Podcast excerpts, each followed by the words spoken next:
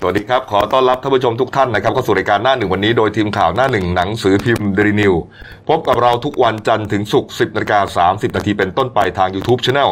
เดลินิวไลฟ์ขีดทีเอสตามที่หน้าจอนะครับเข้ามาแล้วกด Subscribe ติดตามกันหน่อยครับวันนี้วันศุกร์สุดสัปดาห์ครับศุกร์ยี่สิบสี่เมษายนสองพันห้าร้อยหกสิบสามครับพบกับผมอัจฉริยะโทนุสิทธิ์ผู้ดำเนินรายการและพี่เอครับคุณวราวุฒิคุณสมบัติหัวหน้าข่าวหน้าหนึ่งครับนี่ครับก็พวกเราสองคนนะฮะวันสุดสัปดาห์พี่หายไปนานเวรไม่ตรงใช่ไหมเนี่ยมาเจอเฟสชิลเข้าไปเนี่ยผมจะแล้วผมจะกินน้ำยังไงฮะก็ต้องใช้พอร์ตแล้วกินต้องใช้เวลาตอนที่เขาอินเสิร์ตรูปไงก็เป็นวิธีการนะครับเนี่ยฮะเอาละนะครับวันนี้เนี่ยอย่านึกว่าเราจะเสนอข่าวโควิดนะเราจะเสนอข่าวงานแต่งก่อนก่อนหน้านี้เนี่ยเรื่องของพี่ศรีคุณศรีสุวรรณจันยานะครับที่ไปแฉแหลกนะครับรถเข็นของการไฟฟ้าฝ่ายผลิตแห่งประเทศไทยนะฮะสภาพหน้าตาคล้ายๆรถเข็นผักแกว่างแกนะราคาแสนห้านะครับก็เป็นประเด็นหนักหน่วงนะครับประเด็นหนักหน่วงเลยนะฮะแต่ว่ามีประเด็นด่วนที่แทรกเข้ามานะครับผมก็พยายามเช็คข่าวว่าจริงเท็จประการใดนะครับก็พบว่าเป็นเรื่องจริงนะครับเรื่องที่ตามพาดหัวของเรานี่แหละนะครับเรื่องก็คือว่าเมื่อวานนี้นะครับมีงานแต่งงานใหญ่เลยนะฮะงานแต่งงานใหญ่เลยงานใหญ่ยังแต่งได้เหรอตอนนี้อ้าวนั่นหนึ่งคำถามนะหนึ่งคำถามนะได้ไม่ได้ไม่รู้แต่เขาแต่งกันไปแล้วเมื่อวานนี้ครับงานแต่งงานใหญ่ที่ว่าเนี่ยเพราะว่าทั้งเจ้าบ่าวและเจ้าสาวเนี่ยเป็นคนดังทั้งคู่นะฮะเป็นคนดังทั้งคู่นะฮะเพราะฉะนั้นเนี่ยญาติทั้งสองฝ่ายก็ต้องเป็นคนใหญ่คนโตทั้งคู่ครับนะฮะนี่เป็นงานแต่งของคุณกรวิทย์นามวิเศษหรือว่าเจ้าตุ้ยนะครับกองหลังทีมชาติไทยนะฮะนักฟุตบอลทีมชาติไทยเนี่ยนะครับแล้วก็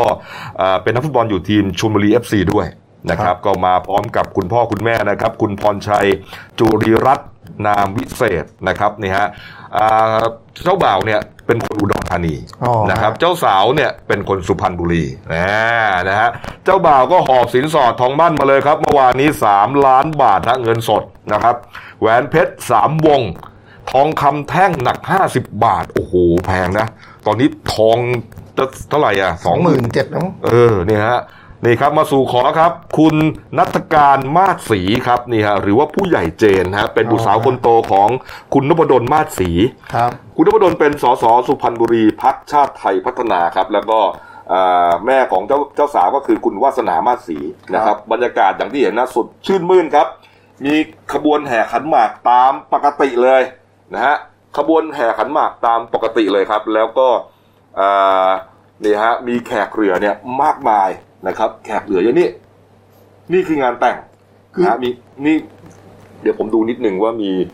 ท่านรัฐมนตรีไปด้วยเปล่ามีไหมมีใช่ไหมเสื้อแดงใช่ไหมอันเจริญครับอดีตรมวพาณิชย์นี่นะเดี๋ยวนะผมขออนุญาตดูรูปนิดหนึ่งเพื่อความมั่นใจเออในนี้ก็ยังไม่เห็นนะเนี่ยมีแต่อดีตครับอดีตใช่ไหมมีแต่อดีตเหรอฮะนี่เขาบอกว่าแขกเรือนี่เยอะเลยนะครับโดยมีคุณประพัฒน์โพธสุทนรัฐมนตรีช่วยกระทรวงเกษตรและสหกรณ์เออแต่ผมก็ไม่เห็นนะนั่นน่ะสิเออผมก็ไม่เห็นนะเออไม่มีนะคือในในมีในชื่อเป็นข่าวแต่ในภาพเออภาพร่วมไม่ไม่เห็นนะครับเออในภาพร่วมไม่มีนะนะแล้วก็มีเขาบอกว่าคุณพิเชษฐ์ตันเจริญอดีตรัฐมนตรีพาณิชย์นะครับอ่าแล้วก็มีอธิบดีอัยการท่านหนึ่งนะครับแล้วก็มีแขกเรือเนี่ยจำนวนมากนะครับนี่ฮะเดี๋ยวถ้าทางท่านรัฐมนตรีไม่ได้ไปเนี่ยนะเดี๋ยวเราก็จะเอาออกกันแล้วกันนะนี่แต่ว่าในข่าวเนี่ยบอกว่ามีนะครับนี่ก็ปรากฏว่างานแต่งก็เหมือนงานแต่งทั่วไปครับมีขบวนแห่ขันหมากนะฮะ มีการผ่านประตูเงินประตูทองกว่าสิบด่านครับ เจ้าตุ้ยต้องไปรับเจ้าสาวออกมาแต่ว่าก็ด้วยความยากลำบากเขาไปเป็นประเพณีของของไทยอ่ะต้องผ่านด่านครับต้องผ่านด่านต้องถูกทดสอบครับมีวิดพื้นเดาะฟุตบอลอะไรพวกนี้ก็เรียกเสียงฮือฮาได้พอสมควรนะครับแล้วก็มีการตะโกนบอกด้วยว่าผมรักน้องเจนจริงๆครับก็ถึงจะผ่านด่านไปได้นี่แต่ปรากฏว่าแล้วก็สุดท้ายก็ได้แต่งกันครับนี่ทีนี้ก็เลยมีคำถามว่าตกลงเนี่ยการจัดงานแต่งที่ยิ่งใหญ่แบบนี้เนี่ยทำได้หรือเปล่านะเป็นการกระทำที่ผิดพรก.ฉุกเฉินหรือเปล่า นั่นสินะเพราะว่ารัฐบาลประกาศใช้อยู่ตอนนี้นะฮะเรื่องการรวมตัวกันนะครับห้ามรวมตัวกันนะฮะแล้วก็การป้องกันที่ดูเหมือนว่าจะไม่มีใครใส่หน้ากากเลยสักคนเดียวฮะแขกที่มาร่วมงานคือถ้าถ้าไปดูเนี่ยมันไม่เหมือนกับในช่วงนี้ปกติก็ต้องมีคนใส่หน้ากากอนามัยกันบ้างอันนี้ดูปกติมากครับเนี่ยเดินมาไม่มีเลยครับผมนี่ฮะดูฮะดูเราก็ไม่เห็นเลยนะว่าใครใส่หน้ากากมีแต่เหมือนกับเป็นพนักงานอาหารหรืออะไรอย่างเสื้อฟ้าใส่เท่านั้นเองนะฮะเออนี่ฮะนี่ครับนี่เพราะอะไรรู้ไหมมันมีคนเปรียบเทียบไงบอกว่าโอ้โหแล้วทีคนจนไปรับของแจกที่นครปฐมที่โจ๊กหมูอ่ะอ๋อที่โดนเทศบาลมายกมายึดโจ๊กไปนะครับนะฮะนั่นน่ะใส่หน้ากากทุกคนนะมานั่งเข้าแถวกันยังใส่ทุกคนด้วยยังโดนไล่กลับอ่ะอ๋อเออคนก็สังคมก็เลยต้องข้อสังเกตว่าเอ๊ะมันทำได้หรือเปล่าคืองานเป็นงานดีนะเราก็ไม่ได้ว่าอะไรนะแต่ว่าเขาบอกอย่างนี้คนที่คอมเมนต์นะผมก็ไปอ่านคอมเมนต์บอกว่าบางทีเนี่ยก็ต้องเห็นใจคนที่เขาทำตัวอย่างเคร่งครัดถูกไหมใช่ครับอยู่บ้านอย่างเคร่งครัดใส่หน้ากากทุกครั้งที่ออกจากบ้านล้างไม้ล้างมือจนมือเปื่อยนะฮะแล้วก็ขาดรายได้ด้วยนะไม่มีเงินเพียงเพื่อหวังว่าจะรีบให้โชว์โรคเนี้ยมันจบสักทีการแพร่ระบาดของโรคเนี้ยมันหยุดสักทีตัวเองจะได้ออกไปทำงานได้เต็มเม็ดเต็มหน่วยไปค้าขายได้อะไรได้คือพอเขามาเจออย่างนี้เนี่ยเขาก็รู้สึกว่าเอ๊ะมันไม่แฟร์กับเขาอ่ะเขาอุตส่าห์ปฏิบัติตัวอย่างเคร่งครัดใช่แต่มีคนบางกลุ่มบางพวกที่ฝ่าฝืนแล้วก็ไม่รู้จะติดไม่ติดไงคือคือมันเนี่ยทำเหมือนไม่มีอะไรเกิดขึ้นเออคือนี่เป็นเหตุการณ์เมื่อวานนะผมก็พยายามเช็คว่าใช่เหรอใช่เมื่อวานเหรอเพราะว่าไม่มีใครใส่หน้ากากอะไรเลยเหมือนกับเมื่อสักปีที่แล้วอ่ะอะไรเนี่ยผมก็เลยงงเลยเหมือนเมื่อต้นเอาเอาไม่ต้องปีปีนี้ก็ได้มกราอืมอันนี้มาจากสำนักข่าวเอ่อ เอส อาร์ พี ที Sport News นะครับนี่ฮะนี่อ่ะฝากตรวจสอบด้วยกันเพราะเราพยายามตรวจสอบไปยังพลตำรวจตรีนิติธรทีแรกเนี่ยผมตรวจสอบไปที่สำนักงานตำรวจแห่งชาติก่อนว่าได้รับรายงานเรื่องนี้หรือยังนะปรากฏว่าก็มีในตำรวจนะครับที่ที่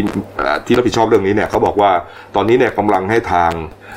ตำรวจที่สุพรรณบุรีเนี่ยตรวจสอบนะครับแล้วก็เราพยายามจะขอสัมภาษณ์สดนะครับผ่านทางโทรศัพท์นะฮะก็มีการประสานไปยังพลตำรวจตรีนิติธรจิตการนนท์นะครับผู้บังคับการจังหวัดสุพรรณบุรีแล้วแล้วทีมงานก็พยายามต่อสายไปแล้วหลายครั้งนะครับแต่ว่าท่านยังไม่รับสายถ้ารับสายเมื่อไหร่เราก็จะตัดเข้ามาคุยเลยก็แล้วกันนะครับอ่ะเอาละฮะอ่าเอาละ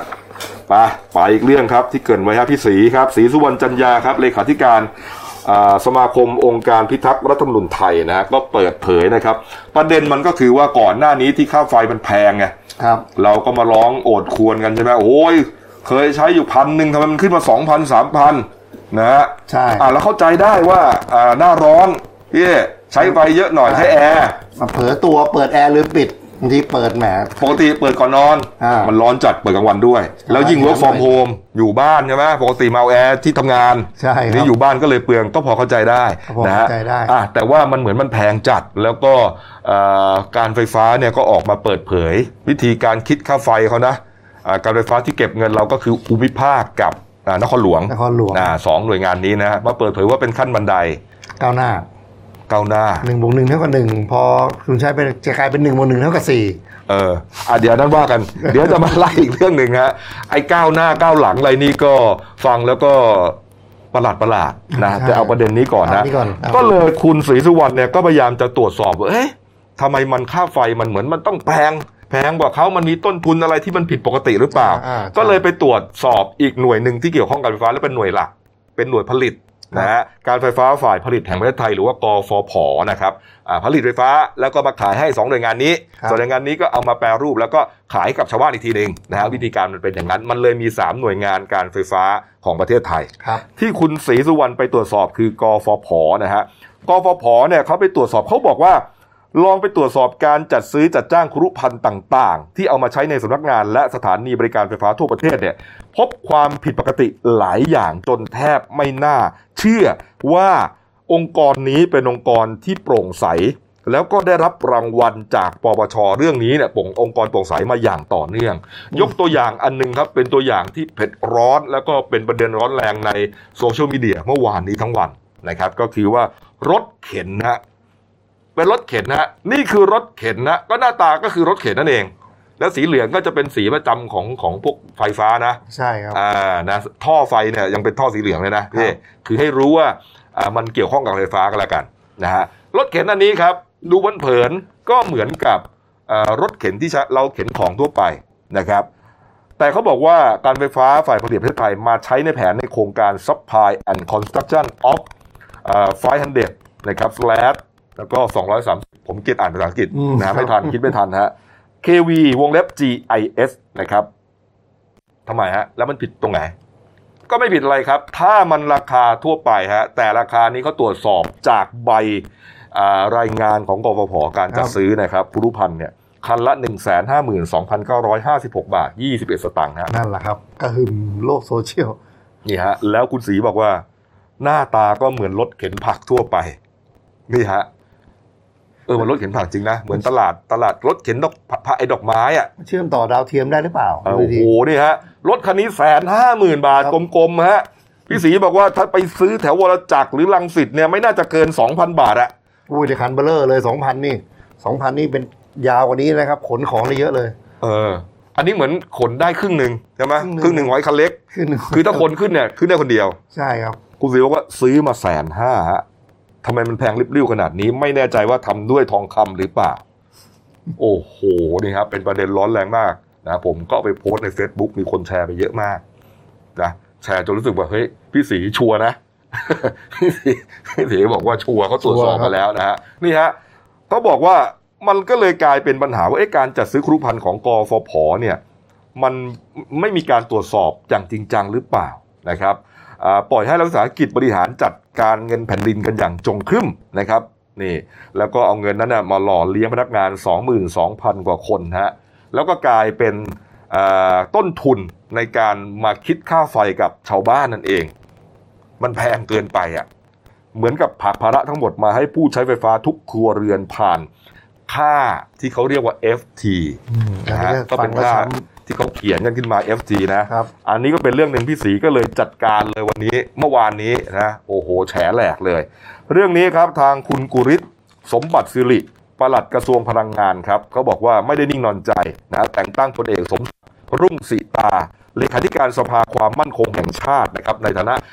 กรรมการกฟผ.คือบอร์ดกฟผ.เนี่ยไปตรวจสอบเรื่องนี้ก็แล้วกันส่วนคุณวิบูลย์เลิกสิริไทยฮะผู้ว่าการกฟผ.เลยนะครับบอกว่าตอนนี้กฟผ.อยู่ระหว่างให้เจ้าหน้าที่รวบรวมรายละเอียดหลักฐานการจัดซื้อต่างๆในโครงการดังกล่าวแล้วโครงการนี้เกิดขึ้นตั้งแต่ปีห้าแปดครับห้าปีที่แล้วนะครับเพื่อนำเสนอให้คณะทำงานชุดที่นายกุลิศเนี่ยในฐานะเป็นประธานบอร์ดกฟผ.แต่งตั้งขึ้นนะฮะแล้วก็ทำตามกรอบเวลาสองสัปดาห์คือสองสัปดาห์ต้องตรวจสอบให้เรียบร้อยเรื่องนี้ถึงท่านผู้ว่าการแล้วนี่ตรวจสอบย้อนหลังไปห้าปีฮะไหนๆจะตรวจสอบนะผู้ผู้ว่าการครับฝากอีกประเด็นนึงฮะที่ผมที่ผมเกริ่นไว้อะไอ้ค่าไฟขั้นบันได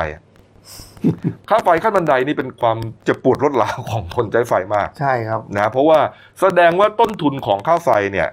รวมบวกกำไรแล้วเนี่ยนะมันต้องเท่ากับหน่วยแรกที่คุณคิดเงินถูกไหมถูกต้องนะฮะหน่วยแรกที่คุณคิดเงินเนี่ยคุณรวมมาแล้วเพราะว่าไอ้ขั้นแรกเนี่ยคุณก็ได้กำไรไปแล้วนะฮะแทนที่เขาจะใช้เท่าไหร่ก็คิดเงินเท่ากับขั้นแรกสิถูกไหมใช่เออทำไมต้องไปคิดบวกเพิ่มบวกเพิ่มเขาให้ผลว่าอะไรนะชื่อเพื่อให้คนรู้จักประหยัดอ้าวก็รณรงค์กันสินะอันนั้นหนึ่งรณรงค์สองคนมันฟุ่มเฟือยก็จ่ายเงินแพงเองอ่ะเออเนี่ยหรือว่าเป็นขั้นบันไดก็ได้แต่เป็นขั้นบันไดที่ลักษณะขั้นบันไดที่มันสูงสูงหน่อยอ่ะใช่ไหมฮะสมมติว่าปกติเนี่ยร้อยหน่วยเท่านี้พอสองร้อยหน่วยเพิ่มไปสามคือมันถี่จัดกลายเป็นว่าทุกคนเนี่ยเจอขั้นบันไดหมดมันควรจะหนึ่งไปถึงพันเลยนะฮะไอ้พันก็ระดับโรงแรมสถานประกอบการโรงงานต่างๆที่เขาทำธุรกิจมีผลกำไรเกี่ยวกับการใช้ไฟฟ้าเยอะเนี่ยอันนั้นก็อีกเรื่องหนึ่งอ่านั้นอันนั้นคุณขบพูดมีเหตุถูกไหมอ่าโอเคละมันก็ข้ามข้ามระดับคนทั่วไปไปแล้วข้ามไปเลยใช่นะเพราะเราอยู่บ้านเราไม่ได้มีกำไรกำไรเลยจากการอยู่บ้านเราจำเป็นต้องใช้ไฟนะฮะเออนี่ เสนอไปเลยฮะเสนอผ่านนี่แหละเดนิวไลฟ์ทีเอสนี่แหละผ่านไปเลยนะครับโอ้โหเป็นประเด็นมากเมื่อวานนี้รถเข็นผักกพผ.เอ้ยรถเข็นกพผ.นะฮะอ้าวมาอีกเรื่องนึงครับเมื่อวานนี้มีคลิปประทับใจคลิปหนึ่งนะฮะเผยแพร่ออกมาครับคุณลิเดียแล้วก็คุณแมทธิวดีนนะครับสองสามีภรรยาที่เป็นผู้ติดเชื้อเรียกว่าเป็นเซเลบไลน์แรกๆของไทยเลยนะแล้วนานมากกว่าจะหายการรักษาตัวนานมากถูกต้องครับรู้ไหมเขาเขารักษาตัวกี่วันพี่ระบุมาแล้วฮะสามสิบห้าวันโอ้โหทะลุเดือนอีกเออตั้งแต่วันที่นี่ฮะนี่ฮะก็เขาเขาออกจากโรงพยาบาลเมื่อสักสัปดาห์ก่อนแล้วมั้งเออนี่ฮะคือเขาเขาทำคลิปขอบคุณแล้วก็เพิ่งทำคลิปขอบคุณออกมาเมื่อวานนี้มีคลิปประกอบเพลงนะฮะก็ร้องเพลงนะฮะอ่านี่มีร้องเพลงร้องอะไรคลิปนี้ยาวประมาณสักหกนาทีเสร็จได้เป็นการขอบคุณนะครับเนี่ยเขาเขียนใน Facebook ของลิเดียสรรัตน์ดีนบอกว่าจากครอบครัวของเราถึงคุณหมอพยาบาลและบุคลากรทางการแพทย์ทุกท่านคำว่าขอบคุณคงไม่เพียงพอกับการที่คุณได้ต่อเวลาชีวิตและให้โอกาสเราได้ใช้เวลาอยู่กับคนที่รักนี่ฮะแล้วก็คุณลิเดียก็ขอบคุณแพทย์พยาบาลจากโรงพยาบาลบำรุงราษฎร์โรงพยาบาลราชวิถีนะครับสมาคมป้องกันควบคุมโรคเขตเมืองโรงพยาบาลพระรามเก้าพวกนี้ฮะขอบคุณหมดเลยนะครับเราลองไปฟังคลิปสั้นๆเราตัดมาสั้นๆนะครับที่คุณลิเดียเนี่ยพูดถึงความประทับใจครับเชิญครับป้าป้าผ่านลูกครอบครัวแล้วไม่รู้จะขอบคุณไม่รู้ทำยังไงไม่รู้สิ่งไหนเจออย่างไรคุณค่าของที่ฉันได้จากเธอได้รับโดยไม่ต้องขอได้รู้โดยไม่ต้องรอว่ารักคืออะไรมองไม่พอเลยขอบคุณมากมากค่ะที่ยื่นมาช่วยยื่นมาช่วยเราตอนที่แบบมันวิกฤตสุดๆแล้วก็ช่วยชีวิตเราทั้งสองคนไว้ถ้าไม่ได้เจอแบบคุณหมอแล้วก็พยาบาลแล้วก็ทุกคนที่ดูแลเราก็อาจจะไม่ได้ยินถึงวันนี้นะคะก็ขอบคุณมากค่ะนั่นแหละครับแม่ซึ้งใจเป็นความประทับใจนะครับที่ผู้ป่วยคู่หนึ่งนะฮะได้ไปอยู่ในโรงพยาบาลนะครับแล้วก็ได้รับการดูแลอย่างดีจากแพทย์พยาบาลจนหายออกไปนะครับแล้วก็ไปกลับไปสู่อ้อมอกของครอบครัวอีกครั้งนะครับได้ไปกอดลูกๆอันนี้ก็เป็นกำลังใจให้กับทุกท่านนะครับที่กำลังรักษาตัวอยู่ในโรงพยาบาลด้วยเลยแล้วกันนะครับเหลืออีกหลายร้อยคนอยู่เหมือนกันสามร้อยกว่าคนเขามีลูกเล็กอ่ะเขาจะเช็คให้ชัวร์ที่สุดใช่ฮะไม่มีให้ไม่ติดเชื้อเลยเออเนี่ยฮะแล้วก็เลยต้องยอมเสียเวลานานคิดดูฮะว่าเขาคงคิดถึงลูกเมียด้วยนะอ่ะลูกคิดถึงลูกด้วยใช่ผมดูคลิปเต็มๆมีในคลิปมีช่วงที่ตอนเอาเสื้อผ้าลูกมาดมโมเห็นแล้วคนเป็นพ่อคนที่เป็นเคยเป็นพ่อเป็นแม่นี่รู้เลยใช่ฮะนะฮะความเป็นห่วงความคิดถึงฮะแล้วอยู่ตั้งสามสิบห้าวันคนอื่นบางคนอยู่สิบสี่วันสิบห้าวันยี่สิบวันหายนี่เราก็โอ้โหตอนก่อนหน้านี้ปวดก็ยังเจอก็ใจไม่ดีเหมือนกันนะเฮ้ยมันยังไงเนี่ยนะสุดท้ายก็หายทั้งคู่นะแล้วก็ได้กลับไปหาครอบครัวอีกนะฮะนี่เอาละก็ถือว่าจบด้วยดีกันแล้วกันนะครับจากนี้ไปนะครับอ่ะมาดูเรื่องผู้ติดเชื้อหน่อยนะครับอันนี้รายนี้เนี่ยยืนยันการติดเชื้อรายใหม่นะครับเป็นพนักงานไปรษณีย์ที่ป่าตองจังหวัดภูเก็ตนะครับก็ถูกเปิดเผยจากคณะกรรมการคณะกรรมการโรคติดต่อของจังหวัดภูเก็ตนะครับบอกว่าเมื่อวานนี้พบผู้ป่วยรายใหม่ครับของที่ภูเก็ตนะฮะเป็นหญิงนะฮะอาชีพพนักงานไปรษณีย์ในพื้นที่ป่าตองนะครับประเด็นมันอยู่ตรงที่ว่า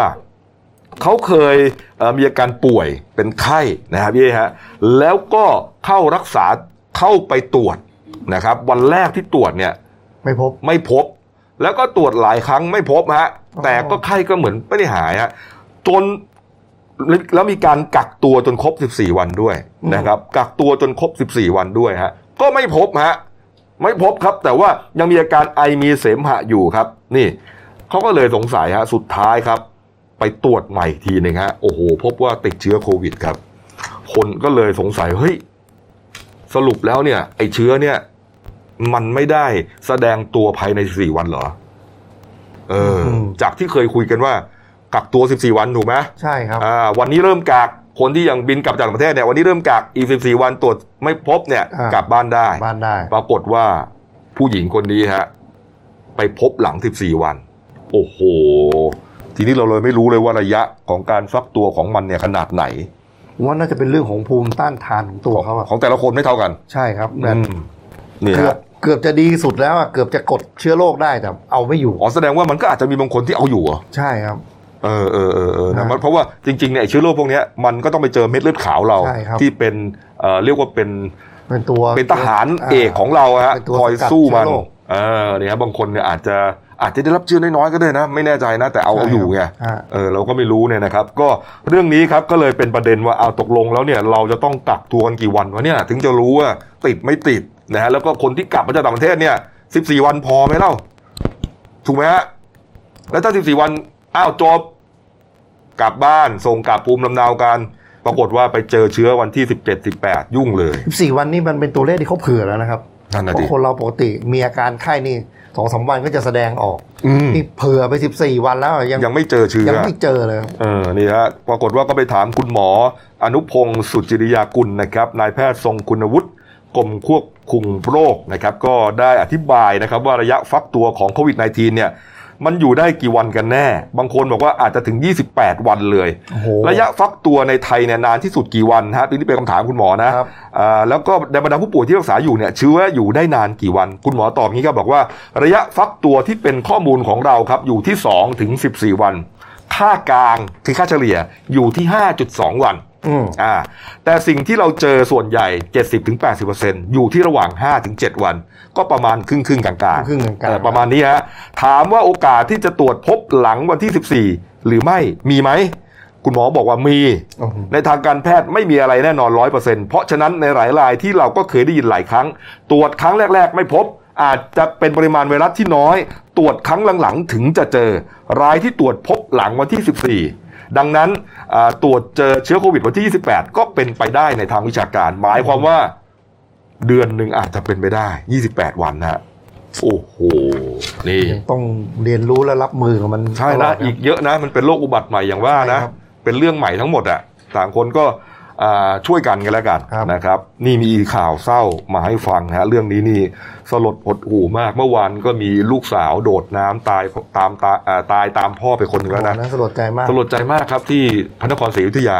วันนี้เกิดขึ้นที่อุดรธานีครับเขาไปงานศพนะฮะของคุณสุภสิทธิ์ชาวก้าอายุสี่สิบสองปีครับนะฮะญาติก็นำนำศพมาตั้งบำเพ็ญกุศลนะครับที่บ้านเลขที่ สี่สิบสามทับหนึ่ง หมู่ สอง ตำบลนาดีนะครับอำเภอเมืองอุดรธานีครับคุณสุภสิทธิ์นะครับผูกคอตายครับใช้สายเคเบิลผูกคอตายคุณแม่เขาฮะคุณเจียมศรีชาวก้าอายุหกสิบสองปีเล่าให้ฟังทั้งน้ำตาว่าก่อนหน้านี้เนี่ยลูกชายคือคุณสุภสิทธิ์เนี่ยก็แต่งงานมีลูกสาววัยสิบห้าปีนะครับณตอนนี้นะแล้วก็เลิกกับเมียไปแล้วตัวเองก็ต้องเลี้ยงลูกคนเดียวนะครับก่อนหน้านี้ก็เป็นพ่อค้าขายเฟรนช์ฟรายในตลาดนัดนะฮะตลาดนัดปิดโดนสั่งปิดสั่งปิดฮะก็เลยมาขายส้มตำหน้าบ้านกันแล้วกันนี่ฮะก็มีร้านส้มตำนะร้านเขาก็ดีนะครับเนี่ยร้านก็ดูใหญ่ดูนะนี่ฮะดูนะไม่ใช่ร้านแบบรถเข็นนะลักษณะเหมือนศูนย์อาหารเลยนะเออด้วยซ้ำแต่ว่ามันขายไม่ดีเนื่องจากว่าเขาไม่ให้นั่งกินที่ร้านไงเออยังไงก็ขายไม่ดีเท่าเปิดปกติได้อะมาซื้อ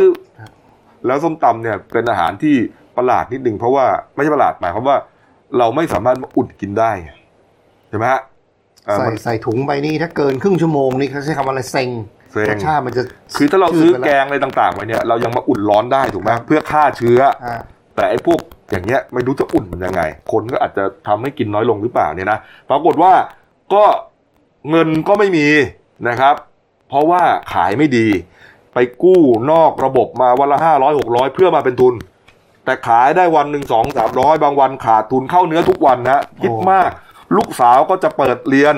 นะครับต้องให้เงินลูกเนี่ยวันละแปดสิบบาทจะเปิดเรียนฮะเจออะไรบ้างครับพ่อแม่ทุกคนรู้ฮะค่าเทอมค่าชุดนะครับหนังสือรองเท้าอะไรเยอะแยะไปหมดเลยฮะมีลูกเนี่ยฮะไม่ไหวครับแล้วยังไงรู้ไหมคุณแม่เขาเล่าให้ฟังบอกว่าลูกชายบ่นบอกว่าทำไมคนอื่นที่มีฐานะดีกว่าเราเนี่ยเขาได้เงินเยียวยา ห้าพัน แต่ผมไปลงทะเบียนเนี่ยกลับไม่ได้ ลูกชายท้อแท้มากท้อแท้มากขายของก็ไม่ได้ลูกก็จะต้องโตไม่รู้จะทำยังไงชีวิตสิ้นหวังครับตัดสินใจผูกคอตายทิ้งลูกให้แม่ดูนี่คือความเศร้าสลดนะฮะของของเอ่อเหตุการณ์ที่เกี่ยวเนื่องกับไอ้โรคนี้แหละโควิด สิบเก้า นี่แหละนี่ฮะแล้วก็มันก็สอให้ถึงมาตรการเยียวยาที่บางทีเนี่ยมันลักลั่นนะครับว่าคนได้อาจจะไม่ต้องการอาจจะไม่ได้ล้นมากแต่ก็ดันได้แต่คนนี่โอ้โหไม่มีจะกินแล้วเนี่ยมันลำบากยากแค้นแล้วมันน่าโมโหตรงที่คนที่ได้แล้วเอามาโพสต์โชว์ว่าตัวเองนะล่าสุดที่ที่ที่เกาหลีใช่ไหมที่ไหนฮะที่เป็นผีน้อยเกาหลีลงทะเบียนแล้วได้ไปแล้วมาโพสต์โชว์แล้วฮะโอ้โหดูฮะแล้วอย่างเงี้ยเขาไม่ได้แล้วเมื่อวานนี้ก็ตายไปสองคนฮะลูกลูกห้าขวบโดดน้ำตายตามพ่อไปโอ้โหเรื่องเศร้าเรื่องเกี่ยวกับเรื่องนี้ยังไม่หมดนะฮะเรื่องคนยากคนจนที่เขาได้รับความเดือดร้อนจากวิกฤตเศรษฐกิจในครั้งนี้ครับวิกฤตโควิด สิบเก้า นะฮะเมื่อวานนี้ครับมีคนใจบุญครับเอาเงินแล้วก็ข้าวกล่องขนมพวกนี้นะฮะไปแจกนะครับที่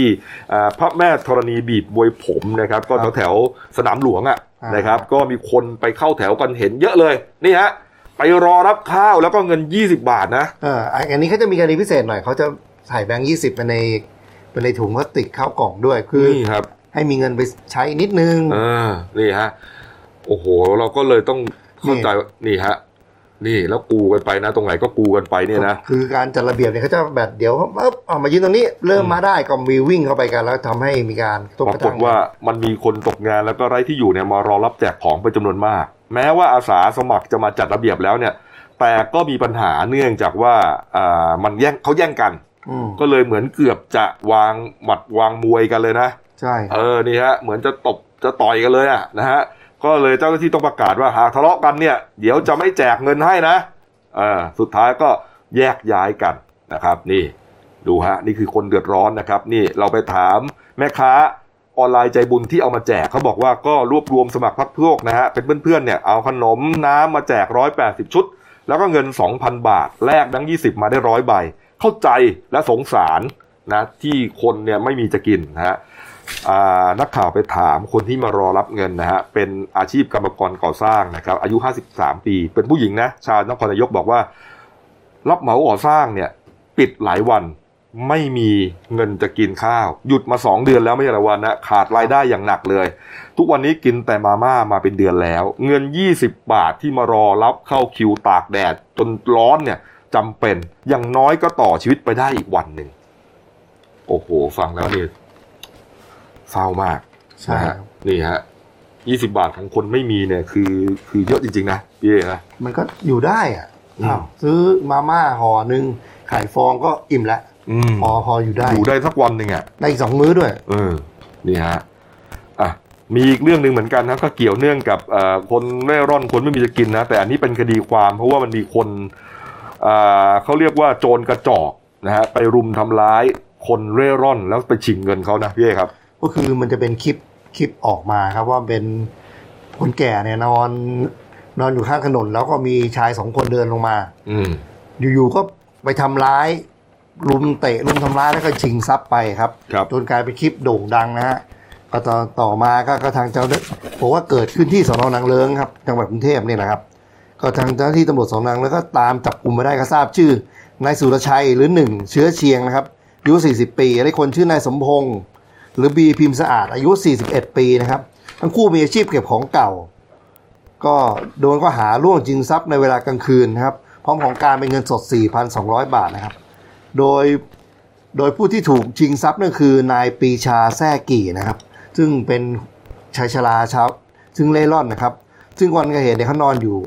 หน้าร้านขายหนังสือผ่านฟ้าบุ๊กเซ็นเตอร์ถนนนครสวรรค์แขวงวัดสมนัสคือลุงแกก็นอนหนุนแกแหละนี่ก็เดินผ่านมาเขาคงเห็นว่าลุงมีกระเป๋าตังค์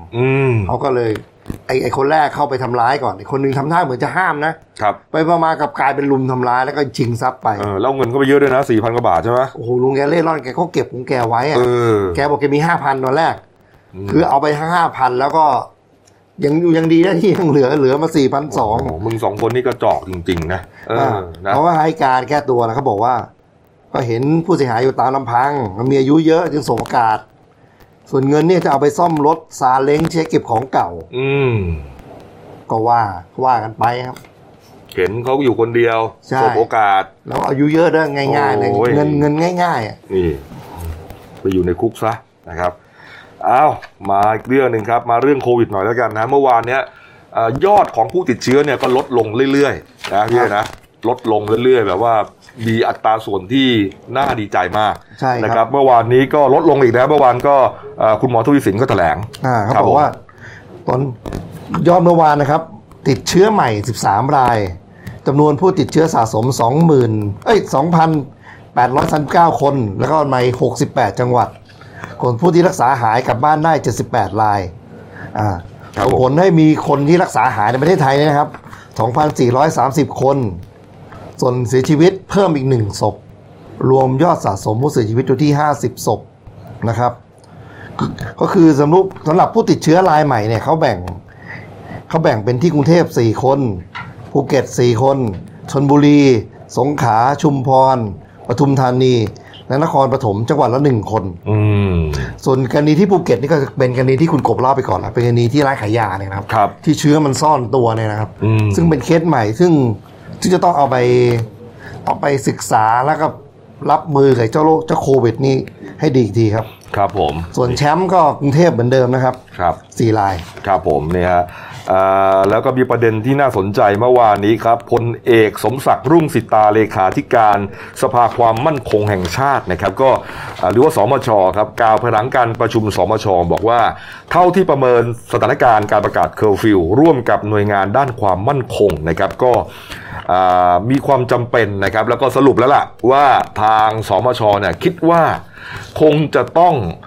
ขยายเวลาการประกาศพรก.ฉุกเฉินออกไปนะครับแล้วก็คงจะต้องนำเรียนท่านนายกรัฐมนตรีให้ทราบนะครับว่าที่ประชุมของสมช.แล้วก็หน่วยงานด้านความมั่นคงเนี่ยเห็นอย่างนี้นะครับแล้วก็นายกรัฐมนตรีก็จะไปตัดสินใจนะว่าจะเห็นด้วยตามกับทางสมช.หรือไม่นะครับถ้าเห็นด้วยก็ประกาศต่ออายุพรก.ฉุกเฉินก็แล้วกันแต่จะต่อออกไปเท่าไหร่ห้าวันสิบวันสองสัปดาห์หรือว่าหนึ่งเดือนก็อยู่ที่ท่านนายกรัฐมนตรีแต่แต่เมื่อวานมันมีข่าวดีมานิดนึงมันมีเราจะรู้ว่าจังหวัดนำร่องอ่ะที่ในการเหมือนกับประมาณว่าโยนหินถามทางคือจังหวัดบุรีรัมย์ครับก็เมื่อวานบุรีรัมย์นะครับทางผู้ว่าบุรีรัมย์นายทัชกรนะครับหัตหัตถาทยกุลเนี่ยเขาก็บอกว่าทางบุรีรัมย์จะใช้มาตรการเปิดบ้านปิดเมืองนะครับก็คือจะผ่อนปลนและใช้ร้านอาหารตามสั่งตลาดนัดร้านอาหารจานเดียวเนี่ยเริ่มเปิดจำหน่ายได้ตั้งแต่หนึ่งพฤษภาอาจจะยังมีข้อแม้นะห้ามจำหน่ายแอลกอฮอล์แล้วการตั้งโต๊ะนี่ต้องมีการวัดระยะห่างกันที่จะมาให้นั่งชิดไม่ได้แล้วก็จะมีการปรับใหม่ก็เหมือนกับเป็นการนำร่องนะฮะคือตอนนี้เนี่ยเรื่องเกี่ยวกับการผ่อนปลนนะครับกฎหมายเคอร์ฟิวการล็อกดาวน์ต่างเนี่ยหลายพื้นที่เขาก็อยากจะให้ปลดล็อกหน่อยได้ไหมไม่ถึงขนาดว่าเปิดฟรีร้อยเปอร์เซ็นต์อ่ะให้เริ่มค้าขายได้บ้างเออให้เริ่มค้าขายได้บ้างนะครับจริงๆเนี่ยค้าขายกันก็ได้อยู่แล้วแหละแต่ว่าร้านอาหารเนี่ยให้นั่งกินที่ร้านมันก็ได้แต่ว่าให้โต๊ะละคนอ่าหรือโต๊ะถ้ามาด้วยกันเป็นครอบครัวก็สองคนแต่ตั้งโต๊ะห่างกันอะไรก็ตามแต่นะเป็นวิธีการจัดการที่จะทำได้เป็นการผ่อนปลนไปทีละนิดทีละนิดใช่ไหมเออเดี๋ยวดูที่บุรีรัมย์เนี่ยซึ่งเขาก็จะต้องดูจังหวัดที่มันไม่มีเชื้อเลยต้องเริ่มจากจังหวัดพวกนั้นก่อนนะฮะตอนนี้เนี่ยไข่แดงก็มีอยู่แน่นอนครับเก้าจังหวัดเนี่ยเก้าจังหวัดที่ยังณวันนี้ก็ยังไม่มีคนติดเชื้อเลยเนี่ยโอ้โหเขาเขาเรียกว่าสุดยอดเลยนะเออระบบการจัดการของจังหวัดนะโดยเฉพาะยิ่งผู้ว่าการจังหวัดแต่ละที่เนี่ยสุดยอดทุกคนก็เต็มทำงานเต็มที่นะครับครับเอามาอีกประเด็นหนึ่งครับในแพทย์สุขุมกาญจนพิมายปลัดกระทรวงสาธารณสุขนะครับก็ได้เปิดเผยนะครับบอกว่าทางกระทรวงสาธารณสุขนะฮะได้ประกาศให้ประเทศอีกห้าประเทศนะครับนะฮะเป็นเขตโรคติดต่ออันตรายนะครับก็ประกอบไปด้วยมาเลเซียกัมพูชาลาวอินโดนีเซียและเมียนมานะครับเป็นท้องที่นอกราชอาณาจักรที่เป็นเขตโรคติดต่ออันตรายนะครับกรณีไวรัสโควิด สิบเก้า นะครับนี่ครับเพื่อนบ้านเราทั้งนั้นนะครับใช่ครับนี่ครับอ่ะมาประเด็นต่อไปนะครับนี่กรณีของที่เรื่องเกี่ยวกับฝืนเคอร์ฟิวนะครับฝืนเคอร์ฟิวฝ่าฝืนเคอร์ฟิวนะครับก็มีหลายท้องที่นะฮะไอ้เรื่องตั้งด่านเจอเนี่ย เราก็เจอกันบ่อยอยู่ปกติเอาปกตินะแว้นแว้นเนี่ยนะแต่ว่าที่เราเสนอข่าวไปว่าวันสองวันก่อนเรื่องบ่อนการพนันนะฮะวันก่อนที่จับบ่อนกันสามท้องที่พร้อมๆกันเนี่ยนะฮะทั้งที่สน.ท่าข้ามสน.บางชันแล้วก็สน.ดอนเมืองนะครับก็ได้นักพนันกันไปอะไรกันไปเนี่ยนะฮะเป็นบ่อนเนี่ยนะครับเมื่อวานนี้ครับพลตำรวจโทภัคพงษ์พงษ์เพตราผู้บัญชาการตำรวจนครบาลนะครับก็เปิดเผยนะครับบอกว่ากรณีการจับกุมบ่อนสามบ่อนนะฮะในสามท้องที่นะครับคือท่าข้ามดอนเมืองและบางชันเนี่ยนะครับท่าข้ามกับดอนเมืองเนี่ยได้รับผลการสืบสวนให้ตนทราบไม่ต่ำกว่าสองวันจึงสั่งการให้เข้าจับกุมนะฮะก็คือว่าสองพื้นที่นี้รายงานแล้วหน้าแล้วคือรู้นะครับเพราะฉะนั้นเนี่ยอ้าวถือว่าไม่ได้หย่อนยานนะครับแต่ในท้องที่สน.บางชันเนี่ยเป็นการเข้าจับกุมของตำรวจดส.นะครับนอกหน่วยอ่ะนะฮะแล้วก็ไปเล่นกันในโต๊ะสนุกอีกทั้งๆที่โต๊ะสนุกเนี่ยถูกสั่งปิดแล้วด้วยซ้ำนะคือผิดกันหลายเด้งหลายกระทงนะฮะก็เลยเห็นว่าทางบางชันเนี่ยละเลยแล้วล่ะนะฮะก็เลยสั่งย้ายด่วนนะครับห้าเสือสน.บางชันก็คือห้านายตำรวจระดับผู้บัญชาการห้าท่านเนี่ยนะฮะประกอบไปด้วยพลตำรวจเอกพิชิตกอบกิจงามผู้กำกับนะครับพลตำรวจโทอุปดิษฐ์ราชกิจเจริญรองผู้กำกับป้องกันปราบปรามพลตำรวจโทอภิชาติอุตรมาศรองผู้กำกับสืบสวนสอบสวนนะครับแล้วก็พันตำรวจตีไมตรีกิ่งสกุลสารวัตรสืบสวนร้อยตำรวจเอกสุทธาหนูพลกังรองสป.รักษาราชการแทนสป.ครับห้าคนแต่เดี๋ยวดูเหตุผลจริงอ่ะเขาก็มีเหตุผลนะครับเพราะว่าถ้าข้ามเนี่ยจับเล่มกำลังกำถั่วนักพนันยี่สิบคนอ่าถือว่ายี่สิบคนนะครับส่วนกรณีดอนเมืองจับไฮโลนักพนันยี่สิบคนครับส่วนบางชั้นเนี่ยจับกลุ่มนักพนันยี่สี่สิบเจ็ดคนสี่สิบเจ็ดคนอ่าก็ถือว่ายอดนี่ยอดยอดแซงสองท้องที่นี่ไปอ่ะเออก็ก็เหตุผลรับฟังได้ครับนี่ฮะอ้าวมีอีกประเด็นหนึ่งนะครับกรณีที่เราเสนอข่าวว่าอดีตนักข่าวผู้หญิงนะครับที่ย้ายภูมิลำเนาไปอยู่ที่เนเธอร์แลนด์นะครับแต่งงานกับชาวเนเธอร์แลนด์ชาวดัตช์เนี่ยนะฮะแล้วก็ไปอยู่กับเขาเนี่ยแล้วก็ติดโควิดด้วยครับแล้วก็โอ้โหระบายมาในคลิปว่ามันยากลำบากมากการใช้ชีวิตต่างแดนนะขอพยายามเพียรขอให้ตรวจให้หน่อยโอ้โหกว่าจะได้ตรวจแทบเป็นแทบตายฮะหมอบอกว่าต้องถึงขั้นทนไม่ไหวจริงๆอ่ะหรือหนักจริงๆอ่ะถึงจะตรวจให้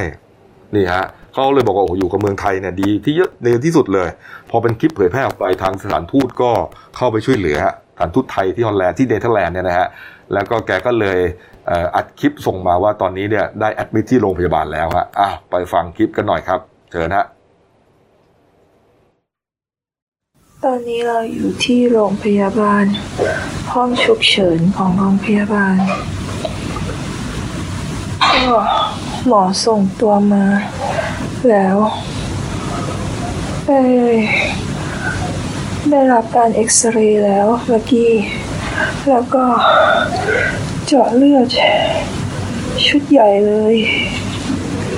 อืมไปแล้วก็ตรวจดูค่าต่างๆก็ต้องขอบคุณพี่ต้นเจ้าหน้าที่สถานทูตมากๆพี่ต้นโทรมาทุกวันมาถามอาการพี่แกโทรไปประสานที่หมอบ้านอีกทีโทรไปแล้วก็ส่งอีเมลไปแล้วขอให้เช็คเราหน่อยได้โปรดจนได้มีการมาเข้าโรงพยาบาลเพื่อเอ็กซเรย์ปอดขอขอบคุณพี่ต้นมากๆคนไทยที่นี่บางคนถ้ายังมีอคติว่าป่วยจริงหรือเปล่าเป็นโควิดจริงหรือเปล่าก็โทรไปถามพี่ต้นได้พี่ต้นเจ้าหน้าที่สถานนั่นแหละครับก็ได้แต่ให้กำลังใจกันนะก็ยินดีด้วยเขาก็ดูอาการหนักจริงนะพูดแทบไม่ว่าพูดแทบไม่ไหวเออแล้วเหมือนหอบเหนื่อยอ่ะซึ่งนี่คืออาการของโรคมาเลยนะไปทำลายปอดไงปอดเนี่ยทำให้เราลำบากเออเนี่ยฮะอ้าวขอให้ดีวันดีคืนกันแล้วกันนะครับเพราะว่าโอกาสหายเยอะนะแล้วก็ถ้าอยู่เมืองไทยผมเชื่อว่าแกหายนะเนี่ยนะ อัตราส่วนหายกันเป็นร้อยอ่ะนะครับอ้าวมาดูเรื่องเยียวยานะครับพี่นะเมื่อวานมีความเคลื่อนไหวนะครับครับผมเมื่อวานเขาปิดรับแล้วนะครับการลงทะเบียนชดเชยรายได้นะครับ ห้าพัน บาทต่อเดือนนะครับจากเว็บไซต์เราไม่ทิ้งกัน .com นี่นะครับสรุปว่ายอดลงทะเบียนเมื่อวานเนี่ย ยี่สิบแปดล้านแปดแสนสี่หมื่นเก้าพันเจ็ดร้อยยี่สิบห้า คนซึ่งเป็นยอดแบบเน็ตๆนะครับครับก็คือคือทางคลังเขายังไม่ได้กำหนดนะครับผู้ที่ได้รับสิทธิ์ไม่เกินกี่ล้านคนต้องผ่านเกณฑ์คือทั้งหมดเนี่ยยังมีความหวังอยู่แต่ก็ไม่ได้ทุกคนอ่ะไม่ได้ทุกคนเพราะว่ามันก็มีชุดที่ไม่ผ่านไปแล้วด้วยนะครับชุดที่ถูกเขาตัดออกอ่ะไม่ผ่านเกณฑ์นะฮะแล้วก็ไอชุดใหม่เนี่ยก็ไม่ได้ทั้งหมดหรอกไม่ได้ทั้งหมดครับอย่า ก, ก็ความหวังก็มีได้ฮะแต่ว่าถ้ามันไม่ได้ก็ต้องทำใจนะใช่ครับเนี่ยฮะเพราะว่า เอ ไอ เขาก็แน่นอนอ่ะ เอ ไอ รัฐบาลอ่ะก็ เอ ไอ รัฐบาลทำไมพี่จะขำอะไรเอาระบบเขานะพูด เอ ไอ ผมก็แอบยิ้มขำนิดนึงเหรอ เอ ไอ มันเป็นเรื่องตลกอ่ะ เอ ไอ เนี่ยมันมันมันเป็นคนรักการเกษตรนะครับโดนเกษตรหมดไม่ว่าอาชีพอะไรครับนี่ประเด็นอีกประเด็นหนึ่งนะครับกรณีที่มีกระแสข่าวว่าจะเอาเงินนะฮะงบบัตรทองแล้วก็งบกระทรวงสาธารณสุขเนี่ยนะครับไปไปอยู่ในกรอบงบหนึ่งแสนล้านที่จะเอามาช่วยโควิด สิบเก้า เนี่ยจริงไม่จริงยังไงเมื่อวานนี้ครับกลุ่มคนรักหลักประกันสุขภาพครับได้ทำจดหมายเปิดผนึกถึงท่านนายกนะครับแล้วก็คุณอนุทินชาญวิรากูลนะครับรองนายกรัฐมนตรีสาธารณสุขนะฮะรวมถึงคณะกรรมการหลักประกันสุขภาพแห่งชาติเรื่องคัดค้านการตัดงบบัตรทองและงบสาธารณสุข สองพันสี่ร้อย ล้านบาทนะครับรวมถึงงบกระทรวงด้วยนะเก้าร้อยกว่าล้านเนี่ยนะฮะไปอยู่ในร่างพรบโอนงบประมาณรายจ่ายนะครับพศในกรอบวงเงิน หนึ่งแสน กว่าล้านบาทเพื่อเป็นค่าใช้จ่ายในการแก้ปัญหาเยียวยาโควิด สิบเก้า แล้วก็เรื่องภัยแล้งนะครับทางทางกลุ่มคนรักหลักประกันสุขภาพเขามองว่าไอ้งบบัตรทองนะฮะคือเงินค่าบริการรักษาทางการแพทย์ของคนไทยสี่สิบเก้าล้านคน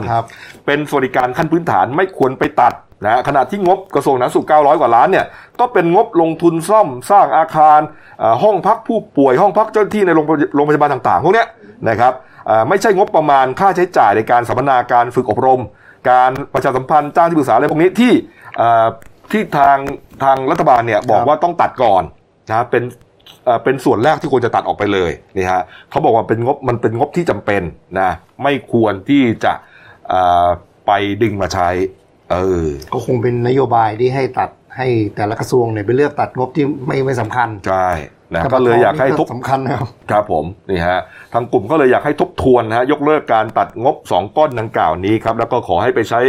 ใช้จ่ายตามพรบโอนงบแล้วก็พรบกู้เงินทั้งสามฉบับอย่างโปร่งใสตรวจสอบได้พูดถึงประเด็นนี้มาในโลกโซเชียลมีคนเอาเงินมารวมแล้วก็เอาไปเพราะว่าเงินจำนวนเนี้ยได้ได้รถได้ยานเกาะกี่คันดูไว้ก็แอบยิ้มไปช่างคิดเออเอาเงินมาโลซื้อรถยานเกาะได้กี่คันสายเกอร์ใช่ไหมแต่มีมีประเด็นน่าสนใจนิดนึงครับว่าเรื่องเรื่องการช่วยเหลือเนี่ย เอส เอ็ม อี รายย่อยอ่ะคือผู้ค้าผู้ลงทุนรายย่อยนี่เขาก็จะได้การช่วยเหลือนะครับก็คือทางเขาจะลดค่าไฟครับเยียวยาค่าไฟฟ้าเอกชนนะครับให้กลับไปพิจารณาการคืนเงินประกันให้กับผู้ใช้ไฟฟ้าประเภทที่สามคือกิจการขนาดกลางประเภทที่สี่กิจการขนาดใหญ่รวมทั่วประเทศนะครับก็คือรวมค่าประกันไฟอยู่ที่ หนึ่งหมื่นสองพัน ถึง สองหมื่นสี่พัน บาทนะครับรวมการขอขอผ่อนชำระก็คือนิดๆหน่อยๆก็ถือว่าช่วยได้หายใจอีกเฮือกนึงครับก่อนหน้านี้เนี่ยเขาคืนค่าประกันไฟฟ้ามาแล้วกับผู้ใช้ไฟตามบ้านอันนี้จะเป็นลักษณะของผู้ประกอบการ เอส เอ็ม อี เอส เอ็ม อี รายย่อยที่หม้อแปลงใหญ่ขึ้นอ่ะเป็นธุรกิจเอกชนนี่มีลูกจ้างเล็กๆน้อยๆ สามถึงสี่ คนอะไรเงี้ยครับคืนเงินเข้าไปนะคืนเข้าไปนะครับให้ซื้อได้อีกเฮือกครับผมมาดูยอดผู้ติดเชื้อนะครับรวมโรคนี้นะครับก็แปดอันดับนะครับแปดอันดับของยอดผู้ติดเชื้อโควิด สิบเก้า นะประจำวันที่สามเมษายนนะครับอันดับหนึ่งก็ยังคงเป็นสหรัฐอเมริกานะครับขึ้นไป แปดแสนห้าหมื่นหกพัน กว่าคนแล้วนะครับแล้วก็เสียชีวิตไป สี่หมื่นเจ็ดพัน กว่าคนฮะก็วันเดียวขึ้นไป หนึ่งหมื่นห้าพัน คนนะที่อเมริกาติดเชื้อนะครับนี่ก็แสดงว่าห้าวันผมเมื่อวานนี้ผมคิดว่าสี่วันเนี่ยข ขึ้นมาแปดหมื่นครับวันนี้รวมวันนี้อีกหมื่นห้าเป็นเก้าหมื่นห้าจะไปเอาเตียงเอาโรงพยาบาลเอาแพทย์พยาบาลที่ไหนไปรักษากันทันเนี่ยแล้วก็ตายกันวันพันสองพันพันสองพันอยู่เนี่ยก็มีคนไทยที่ไปอยู่ที่อเมริกาก็ทำเป็นยูทูบเบอร์ให้ดูก็ก็น้อยที่จะใส่หน้ากากทำไมอืมไม่ใส่เปล่ายังไปเดินประท้วงกันด้วยให้เปิดประเทศปลดล็อกดาวน์นี่แล้วมีรายงานนะผมผมเพิ่งเห็นเมื่อสักครู่เมื่อเมื่อก่อนเข้ารายการแต่ว่าไม่ได้ทันที่จะเอามาเข้ารายการนะมีคนไทยที่ที่อังกฤษเป็นยูทูบเบอร์ดังเลยล่ะเสียชีวิตใช่นะเสียชีวิตนะครับจากโควิด สิบเก้า นะครับแล้วก็มีงานศพเนี่ยนะฮะคลิปล่าสุดที่เขาทำก็คือสอนทำอาหารอะไรสักอย่างเนี่ยนี่ฮะนี่เป็นคนไทยอังกฤษก็ยังหนักหน่วงนะฮะอังกฤษเนี่ยติดอันดับหกนะครับนี่เมื่อวานคนติดเชื้อแสนสามหมื่นสี่พันนะวันนี้แสนสามหมื่นเก้าพันติดมาห้าพันตายเพิ่มประมาณหกร้อยคนได้นะฮะที่อังกฤษอังกฤษต้องยอมรับว่าหนักเพราะนายกเขายังไม่รอดเลยนายกอังกฤษอ่ะเหรอป่วยอยู่เฉยนะติดครับติดโควิดนี่นะติดติดอยู่แต่ว่าเหมือนรักษาหายแล้วมั้งไม่รอดเนี่ยเป็นเพราะว่าติดติดโควิดเออไม่ใช่ว่าเสียชีวิตผมก็ตกใจขออภัยขออภัยเออนะฮะอ้าวมาดูยอดผู้ติดเชื้อรวมโลกครับทั้งโลกนี้ฮะทั้งโลกนี้ครับนี่ติดไปเชื้อไปแล้วครับสองล้านหกแสนแปดหมื่นกว่าคนฮะโอ้โหเมื่อวานนี้มันยังแค่สองล้านหกแสนสองหมื่นนะเดี๋ยวดูแล้วจะไปประเทศโซนแอฟริกานะถ้าเริ่มติดหนักๆผมว่าเดี๋ยวตัวเลขจะพุ่งกันอีกเมื่อวานนี้วันเดียวติดเชื้อเพิ่มมาเท่าไหร่เนี่ย หกหมื่น กว่าคนฮะ หกหมื่น กว่าคนฮะแล้วก็ยอดผู้เสียชีวิตนะฮะตอนนี้นะทั้งโลกนี้นะฮะ หนึ่งแสนแปดหมื่นเจ็ดพันสี่ร้อยยี่สิบ คนนะครับ หนึ่งแสนแปด แล้วนะเมื่อวานยัง หนึ่งแสนแปดหมื่นเจ็ดพัน เมื่อวาน หนึ่งแสนแปดหมื่นสามพัน อ่ะตายเพิ่ม สี่พัน คนโอ้โหอื้อหืออ้าวเอาละฮะอ้าวมาดูอีกข่าวนึงครับข่าวส่งท้ายเบรกนี้นะฮะเมื่อวานนี้ครับราชกิจจานุเบกษานะครับก็ได้ประกาศอย่างนี้นะครับบอกว่าตามที่ได้มีประกาศสภาผู้แทนราษฎรลงวันที่สิบสองกันยายนสองพันห้าร้อยหกสิบสองตั้งนายชัยวัฒน์เป้าเปี่ยมทรัพย์เป็นกรรมาธิการในคณะกรรมาธิการการตำรวจนั้นเนื่องจากนายชัยวัฒน์เป้าเปี่ยมทรัพย์ได้พ้นจากกรรมาธิการในคณะกรรมาธิการการตำรวจเพราะลาออกและในคราวประชุมสภาผู้แทนราษฎรชุดที่ยี่สิบห้านะครับวันที่ยี่สิบกุมภาพันธ์หกสามที่ประชุมเห็นชอบให้ตั้งนางสาวจิตรภัทร กิจดากรเป็นกรรมาธิการแทนจึงประกาศให้ทราบโดยทั่วกันครับนี่คุณตันนะจิตรภัทร กิจดากรนะครับแต่ก่อนแกก็ใช้พิรมภักดีนี่แหละแต่เราจะจำภาพในมุมของคุณตันกกปส.เออเป็นแกนนำกกปส.ฮะนี่นะครับแล้วพอมีปัญหาเรื่องกปปส.ก็เลยเหมือนกับว่าทางครอบครัวทางตระกูลให้เปลี่ยนนามสกุลดีกว่าก็เลยกลับไปใช้นามสกุลของแม่นะครับนี่คุณตันเนี่ยเป็นบุตรสาวคนโตของคุณจุตินันท์พิรมภักดีนะครับรองกรรมการผู้จัดการใหญ่บุญรอดเวลลี่จำกัดนะครับกับหม่อมหลวงปิยภัทรพิรมภักดีครับนี่แล้วก็ตอนนี้เนี่ยเป็นสสบัญชีรายชื่อของพรรคประชาธิปัตย์นะฮะนี่นะครับรองเป็นรองเลขาธิการพรรคประชาธิปัตย์ด้วยนะครับแล้วก็อย่างที่เอบอกฮะจำภาพอดีตแนวร่วมกลุ่มกปปสนะครับนี่เป่านกหวีดปี๊ดปี๊ดคุณท่านแกก็ได้ใกล้ชิดตำรวจสมใจครับก็เคยพยายามสมัครเป็นรองสารวัตรนะฮะแต่ไม่สำเร็จครับเฮ้ยเขาเป็นโดนกระแสต่อต้านจนนี่ไงเขาบอกว่ามีมีข้อมูลกรณีสมัครเข้ารับราชการตำรวจแกบอกว่าขึ้นพูดในในที่ประชุมกปปส.เนี่ยบอกว่าอยากอยากเป็นตำรวจอยากเป็นตำรวจอืมนี่ปีห้าแปดก็เลยเหมือนเกือบจะสมใจครับเข้ารับสัมภาษณ์ในตำแหน่งรองสารวัตรฝ่ายอำนวยการหนึ่งเก้าหนึ่งนะครับเพราะว่ามีความรู้ด้านภาษาต่างประเทศฮะแต่ว่าในครั้งนั้นเนี่ยทำให้ตำรวจส่วนหนึ่งไม่พอใจเนื่องจากว่าเธอเนี่ยเคยกระทบกระทั่งกับตำรวจในการชุมนุมกปปส.นะครับจึงมีการแสดงออกด้วยการติดลิปบิ้นสีดำบนเสายุสื่อสารและรถจักรยานสายตรวจเพื่อคัดค้านฮะในที่สุดในที่สุดคุณตันเลยแถลงข่าวประกาศถอนตัวสมัครเป็นตำรวจที่โรงแรมดุสิตธานีฮะ เออแต่สุดท้ายก็มาใกล้ชิดกับตำรวจในที่สุดสมใจซะทีก็คือเป็นกรรมาธิการกับตำรวจนั่นเองนะครับอ้าวมาดูการ์ตูนขาประจำของคุณขวดนะครับมาแล้วอันนี้เป็นเป็นตลกร้ายนะฮะเป็นตลกโหดอะนะฮะอ่านี่เขาเพิ่งซื้อมาใหม่นะพี่จ่านี่เช็ดวิ่งวิ่งเลยนะใช้ผ้าชาวมัวเช็ดเลยรถถังจริงๆต้องเป็นรถหุ้มเกาะมันไม่ใช่รถถังนะคุณนี่แหละนี่แหละสไตรเกอร์เลยยางเกาะล้อยางนี่แหละตัวนี้แหละครับโอ้โหนี่ฮะนี่แหละสไตรเกอร์เลยฮะโอ้เป๊ะเลยคุณเป๊ะเลยฮะคันละเท่าไหร่นะเก้าสิบล้านหรือเท่าไหร่อ่ะห้าสิบคันสี่พันห้าร้อยล้านนะครับแต่ว่าปลายกระบอกปืนเนี่ยแขวนรูปอ่าประตูมั้ง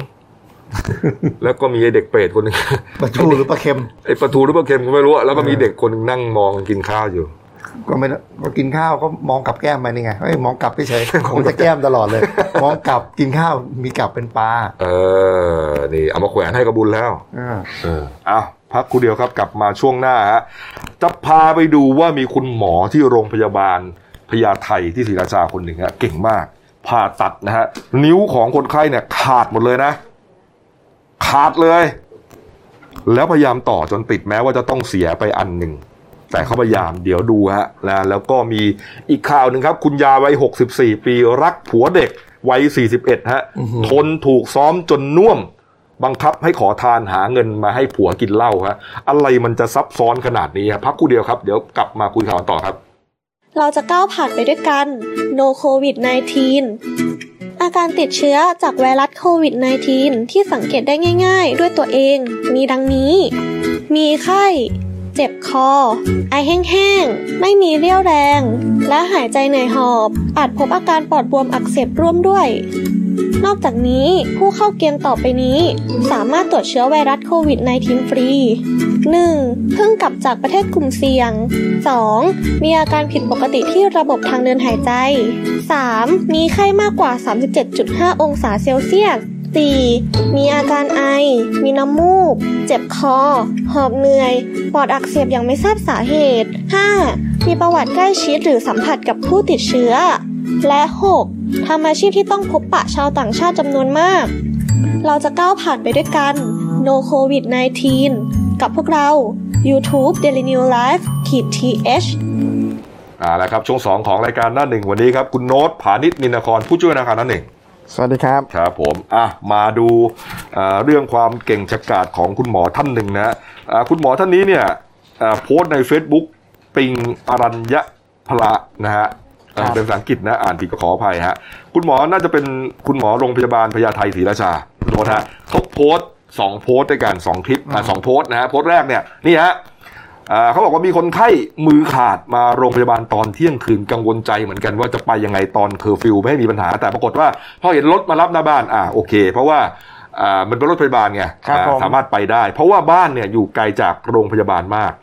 คาดว่าผ่าตัดผ่าสัตว์ผ่าตัดเสร็จเนี่ยเช้าแน่นอนครับเที่ยงคืนต้องไปผ่าตัดนะฮะแล้วก็ต้องใช้เวลานานมากนะครับปรากฏว่าอีกโพสต์นึงครับหลังจากผ่าตัดเสร็จแล้วคุณหมอก็เอามาโพสต์นะฮะครับเอาเอารูปคนหมอผัดก่อนดินี่ฮะเขาบอกว่าสิบสองชั่วโมงที่ผ่าตัดไม่ได้ลุกไปไหนเลยฮะเขาบอกว่ามีคุณหมอหลายคนเนี่ยช่วยกันมาทำงานมากนะครับแล้วก็พยายามจะเก็บรักษานิ้วมือของคนไข้ไว้ให้ดีที่สุดก็คือว่ามีคนไข้คนหนึ่งนะครับนิ้วมือขาดนะครับมารักษานะฮะเราก็ไม่สามารถให้เห็นภาพที่มันสยดสยองได้ก็เป็นภาพเอ็กซเรย์เห็นเลยครับว่าขาดไปสี่นิ้วอีกนิ้วหนึ่งเนี่ยเหมือนมีเส้นเอ็นอยู่ฮะก็คือขาดหมดอะพูดง่ายๆนะครับตั้งแต่หัวแม่โป้จนถึงนิ้วก้อยเลยฮะต้องใช้วิธีคุณหมอบอกว่าจะทำอย่างไรให้ต่อให้ได้เพราะว่าทุกนิ้วเนี่ยสาหัสมากบางนิ้วถูกทำลายจนแหลกละเอียดแล้วหมอรู้ดีว่าคงไม่สามารถเก็บนิ้วไว้ให้ได้ทุกนิ้วแต่จะทำอย่างไรให้เขาเหลือนิ้วให้เขาใช้งานได้ในข้างถนัดเนี่ยข้อมือขวาให้ได้มากที่สุดครับก็เลยเกิดความคิดว่า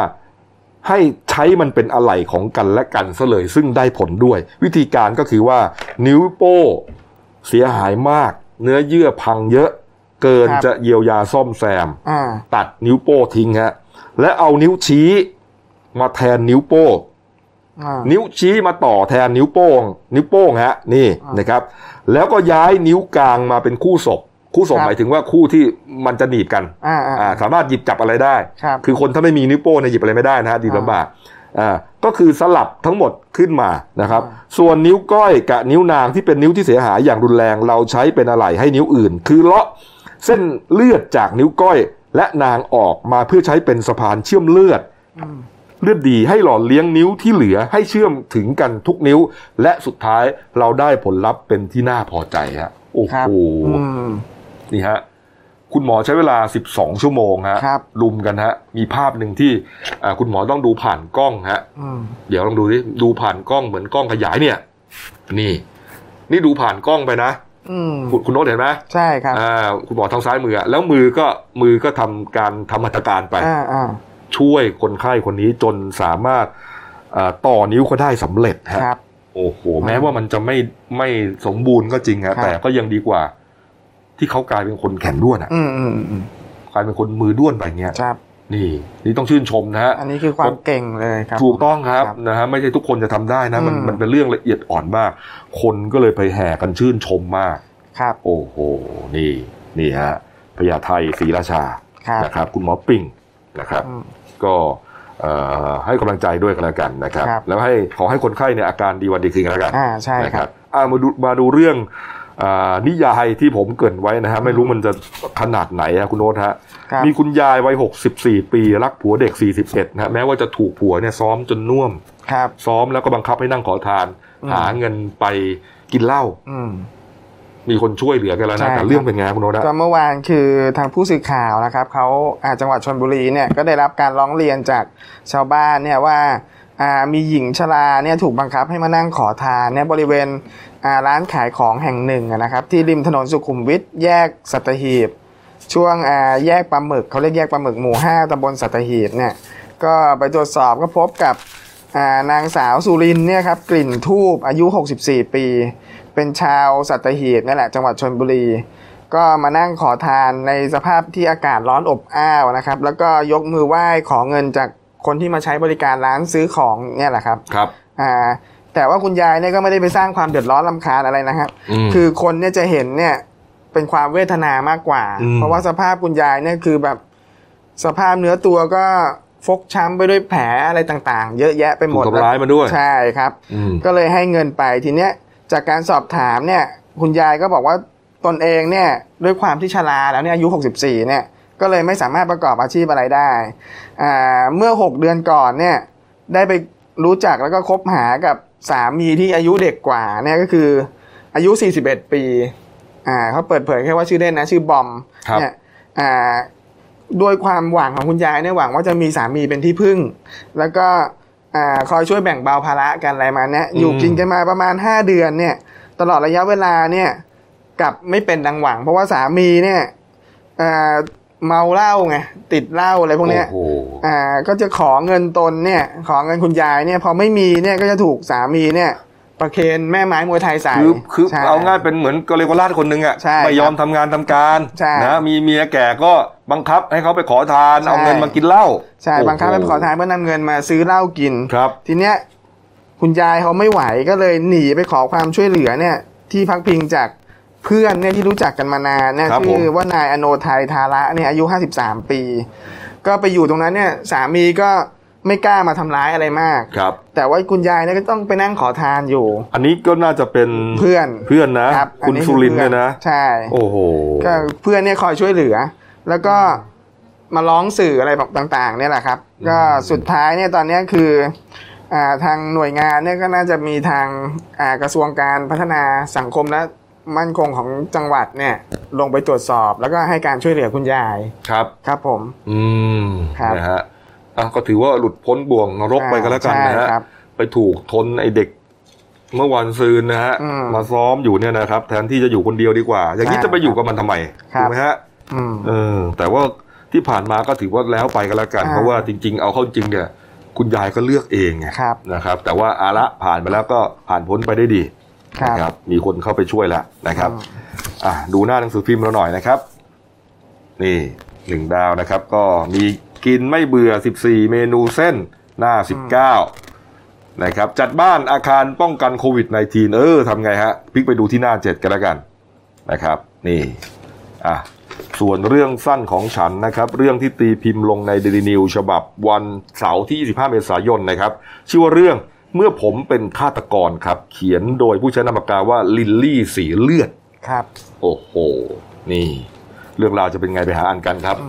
ท่านผู้ชมครับขณะนี้เราออกอากาศพร้อมกันสองแพลตฟอร์มนะครับทั้ง YouTube และ Facebook The New Life ที เอส นะชื่อเดียวกันสะดวกทางไหนติดตามทางนั้นครับ